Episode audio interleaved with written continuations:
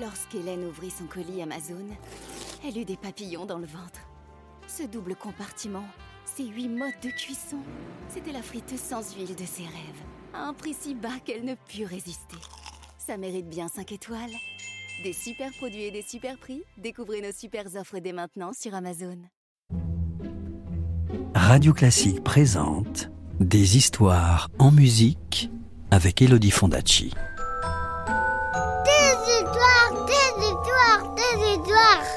Est-ce que je peux avoir une histoire, s'il te plaît, de me raconter une histoire? Encore une histoire? Bon d'accord. Tu te souviens que les douze princesses avaient glissé un filtre de sommeil dans le verre du soldat? Mais il n'avait pas bu son vin, et il était resté assez éveillé pour voir les princesses se faufiler dans un souterrain. Eh bien, voici ce qui arriva. Chapitre 2 Le bal. De l'escalier, le soldat marcha un peu sur la jupe de la plus jeune des princesses. Effrayée, elle poussa un cri. Qu'est-ce que c'est? Qui est-ce qui tire sur ma robe? Que tu es bête la calma l'aînée. Tu as juste dû t'accrocher à un clou. Et les douze princesses continuèrent à descendre.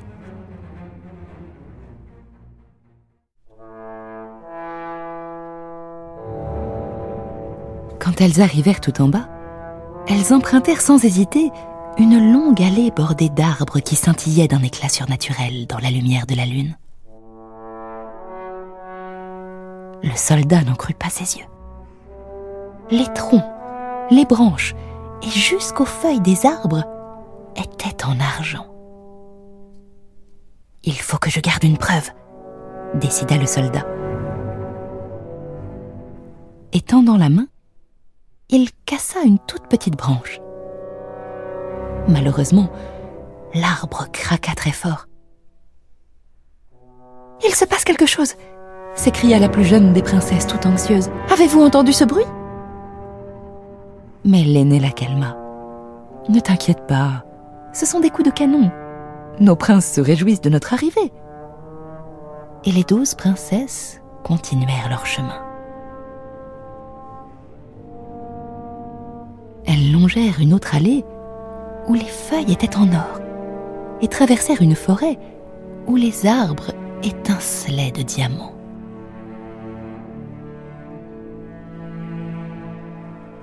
Le soldat arracha une petite branche dans l'allée d'or et une autre dans la forêt de diamants, et à chaque fois, le craquement qui retentit fit sursauter la plus jeune des princesses.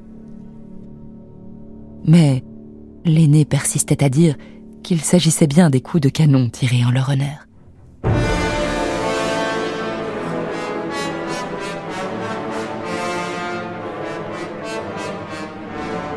Enfin, les princesses arrivèrent près d'un lac argenté. Près de la rive voguaient douze barques, et dans chacune d'elles se tenait un très beau prince.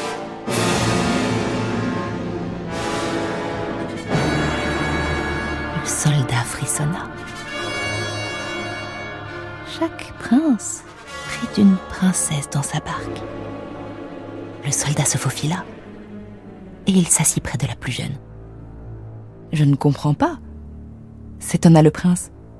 La barque me semble aujourd'hui plus lourde que d'habitude. Je dois ramer de toutes mes forces pour avancer. Mais il ne se méfia pas. Sur l'autre rive brillait un palais magnifique, tout illuminé, et une musique très gaie s'en échappait. Princes et princesses accostèrent, et ils entrèrent dans le palais. Puis, chaque prince invita la princesse de son choix à danser. Toujours invisible, le soldat assista à tout le bal, qui dura jusque tard dans la nuit. À ce moment-là, les semelles des souliers des princesses étaient déjà si usées qu'elles durent s'arrêter. Les princes les ramenèrent sur l'autre rive, et le soldat, cette fois, se glissa dans la barque de l'aînée des princesses. Pendant que les princesses faisaient leurs adieux au prince et promettaient de revenir, le soldat bondit de la barque et il s'engouffra dans l'escalier.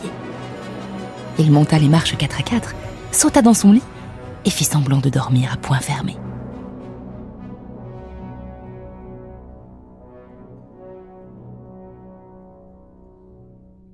Lorsque les douze princesses fatiguées arrivèrent à pas de loup, un ronflement très fort résonnait déjà dans la chambre. Rassurées, les princesses se déshabillèrent. Elles rangèrent leurs belles robes dans les armoires et leurs souliers usés sous les lits, et elles se couchèrent. Le lendemain matin, le soldat fut convoqué par le roi, qui lui demanda d'emblée Où mes douze filles dansent-elles pour user tant leurs souliers?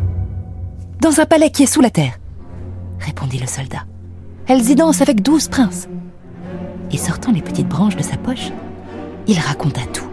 Le monde souterrain, la musique endiablée et l'étrange bal qui avait duré toute la nuit. Le roi appela ses filles et il leur demanda si le soldat avait dit la vérité. Les princesses, en voyant que leur secret était découvert, comprirent qu'il ne servait à rien de nier. Et c'est ainsi que le soldat sauva les princesses de l'enchantement dont elles étaient victimes. Le roi honora sa promesse et lui demanda laquelle des douze princesses il souhaitait épouser.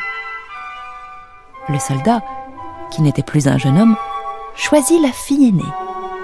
Les noces eurent lieu le jour même, et à la mort du roi, le soldat monta sur le trône.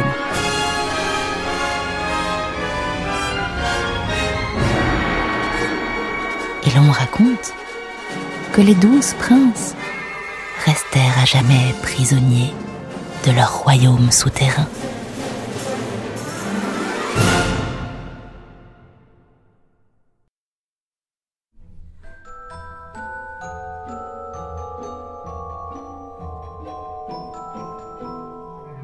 C'était Les souliers au bal usé, un conte de Grimm raconté par Elodie Fondacci sur la troisième symphonie de Gustave Mahler.